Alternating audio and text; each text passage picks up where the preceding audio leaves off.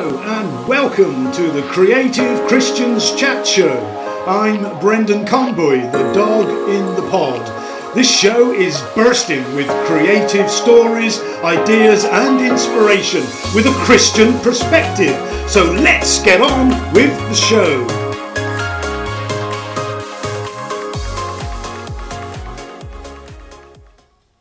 Well, here we are on episode 21, and uh, it feels like a little bit like a coming of age, uh, like a 21st birthday party. Um, here we are today, and we're going to have another poetic pause.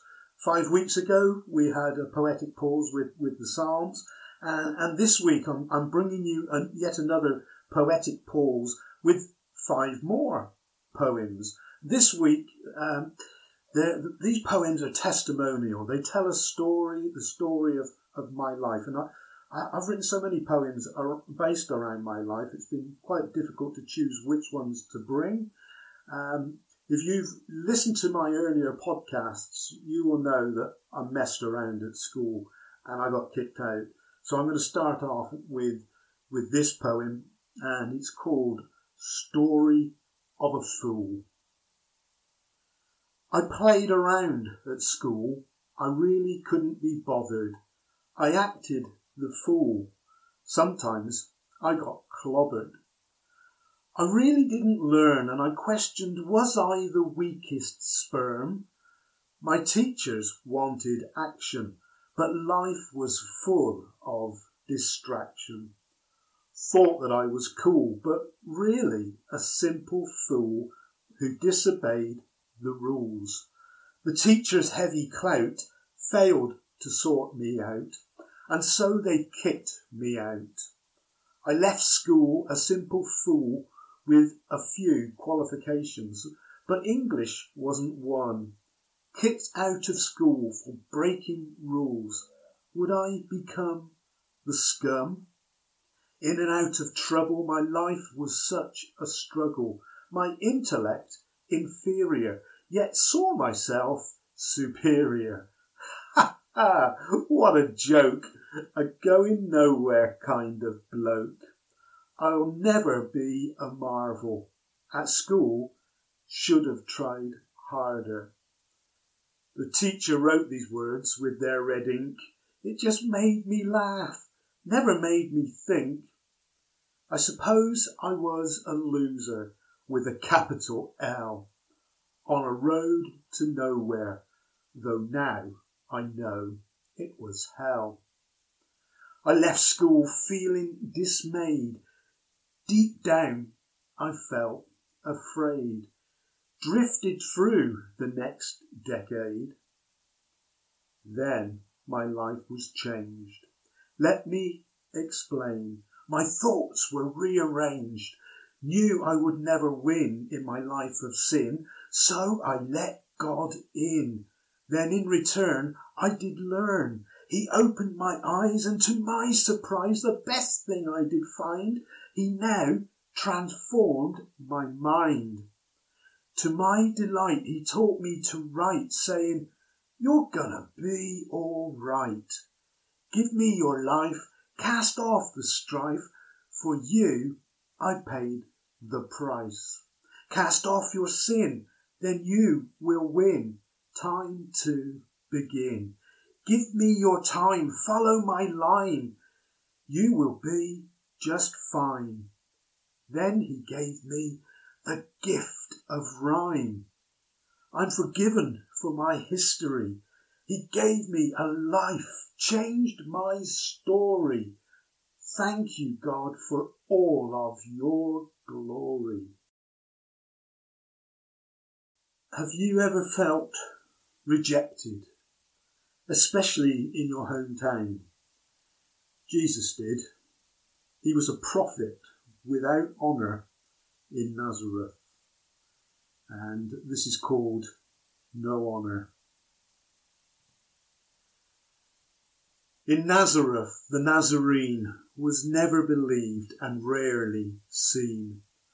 I know a little of how it must have been for the Nazarene as those at the scene think that I'm obscene. But really, I'm not. I'm a man of honour, speaking truth upon you. Not in it for profit, don't do it to fill my pocket. No Shakespearean sonnet, hurt, but get back on it. Love, I want it. Attraction of the opposite. Will you ever drop it? Simply catastrophic. Make me want to vomit. No honour for the prophet. Not in my backyard. It really is so hard. Disbelief, need relief, need hope. Yes, hope. Instead, you treat me like a joke. But I'm not laughing, simply asking why. Why can't you give me a chance? Not asking for romance, allow words to enhance, time to advance. I'm a prophet without honour in the town where I was born. They treat me like a bomber and pierce me with a thorn, and I, I just mourn. No need for a storm, I just feel down. Mourn for the town and for the lost, because I do give a toss. I care about them regardless, a prophet without honour, nevertheless. I care about them like the Nazarene, but when they look at me, they see Frankenstein. Now I know that this isn't true for all, and this does give me hope. Pride, it comes before a fall. Get off that slippery slope. Do you believe in angels? I do. And uh, would you even know if you met an angel or two or three? The book of Hebrews tells us that we could entertain angels unaware. We could meet angels and not even be aware that, that we're talking to an angel.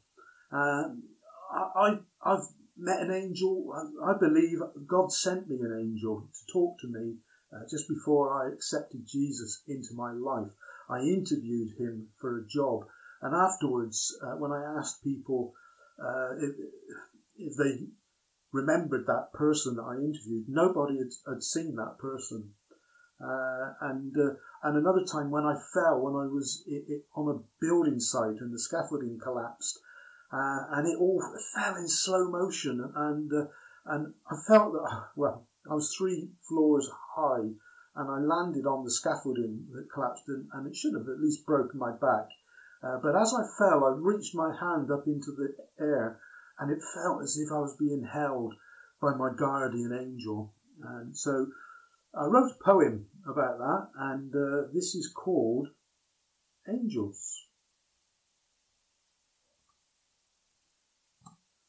Have you ever been in the presence of a member of the heavenly host?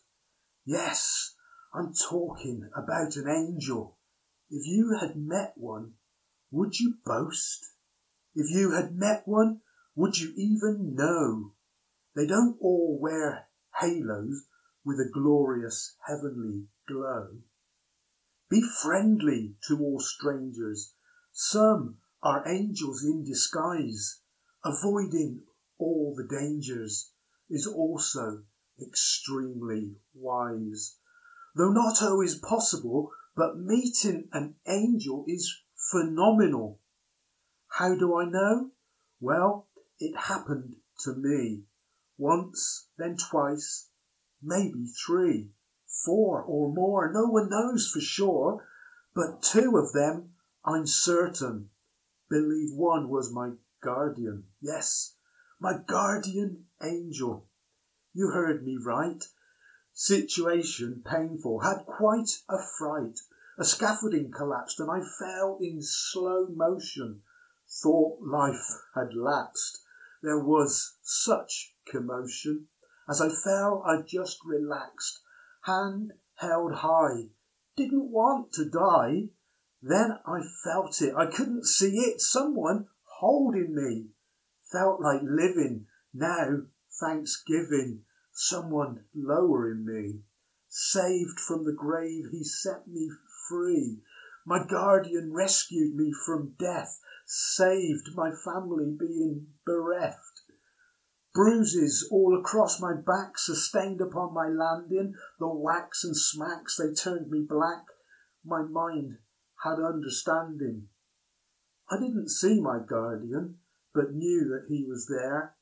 Thirty feet I'd fallen, so glad that he did care. How about angel number two? Are you wondering what he did do?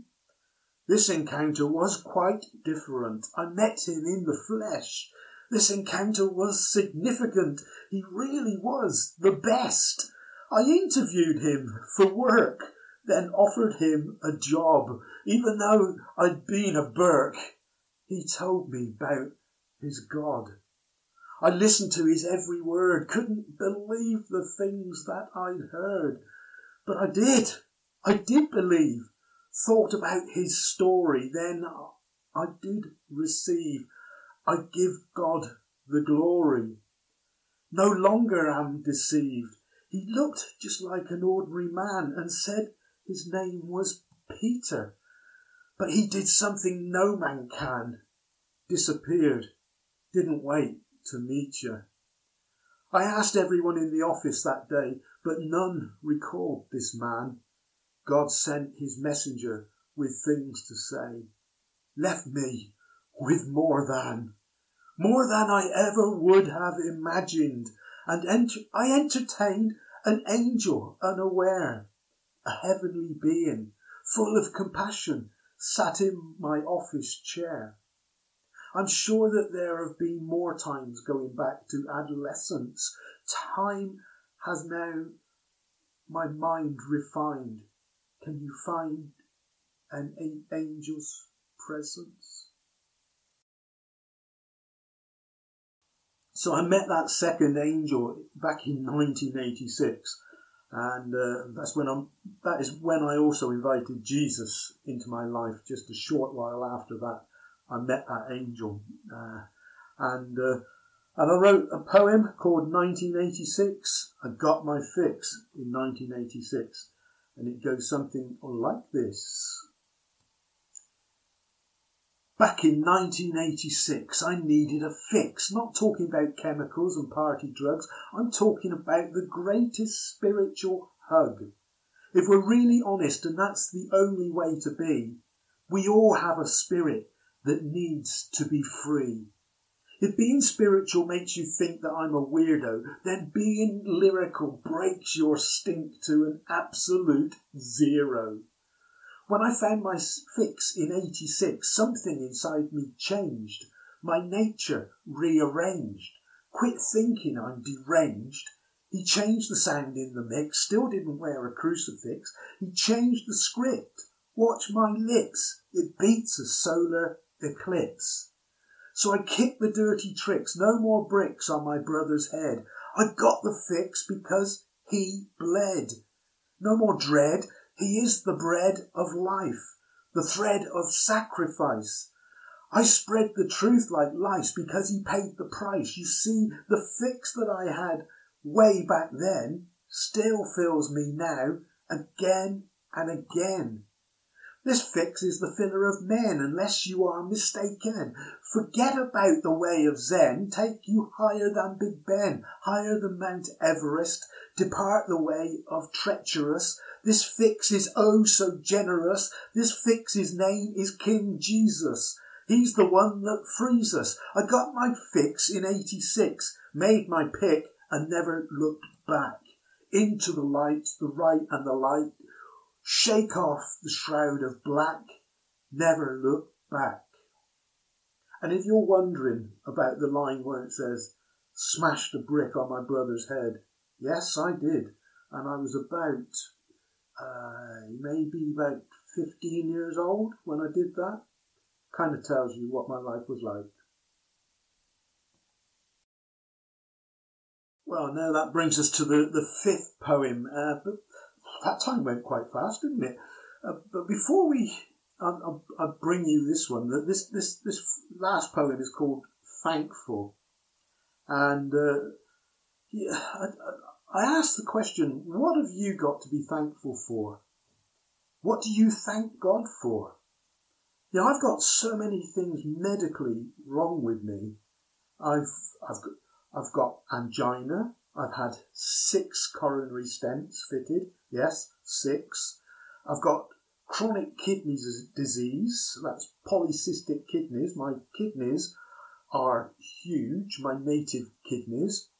They're like uh, carrying twins. So I'm, I'm, like, I'm pregnant, but um, pregnancy only lasts nine months, and uh, I was diagnosed with polycystic kidneys in 2008. So I've been pregnant since 2008, and my kidneys are growing. They are actually the size of two twins. Imagine being pregnant permanently. Um, I've been on dialysis. I was on dialysis for uh, two and a half years and uh, had to dialyze every night on a machine that kept me alive. Uh, I've had a kidney transplant, but it's not working great. It's not the best, um, but I'm I'm no longer on dialysis. But I've had a transplant. On top of all that, I've, I've, I suffer with sleep apnea. So I have to wear a, a mask at night, and, and, I'm on a different machine now at night. Yeah, and there's all these medical things going on. And then on top of that, in uh, June 2020, I had an accident. Uh, I got hit by a cyclist uh, and I, I nearly died. and I ended up on, on life support for a few days. I've actually nearly died three times, but I still I'm thankful. One of the reasons why I'm thankful for the accident was uh, before the accident I was feeling breathless uh, uh, quite a lot, and I spoke to my my renal consultant about it, and he said, "Well, after lockdown, we'll we'll take a look at it." Uh, and it turned out that um, I had a pulmonary embolism, a blood clot on the lungs, and uh, that could have moved and it could have gone up to my brain and that could have killed me.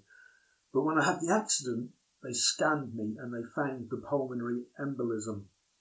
So if it wasn't for the accident, I could have died. So am I thankful? What have you got to be thankful for? Do you thank God for the the struggles and uh, what you what you learn from those struggles? I thank God because out of all my difficulties, all my my medical issues and uh, and everything that has prevented me from being as physical as I used to be, climbing mountains like I used to do, I've actually become more creative, and I thank God for that creativity. And uh, so, and God speaks to me in the strangest of places. So this this poem I'm going to bring you now is called Thankful, but I also call it Prayer because it came to me when I was in an MRI machine.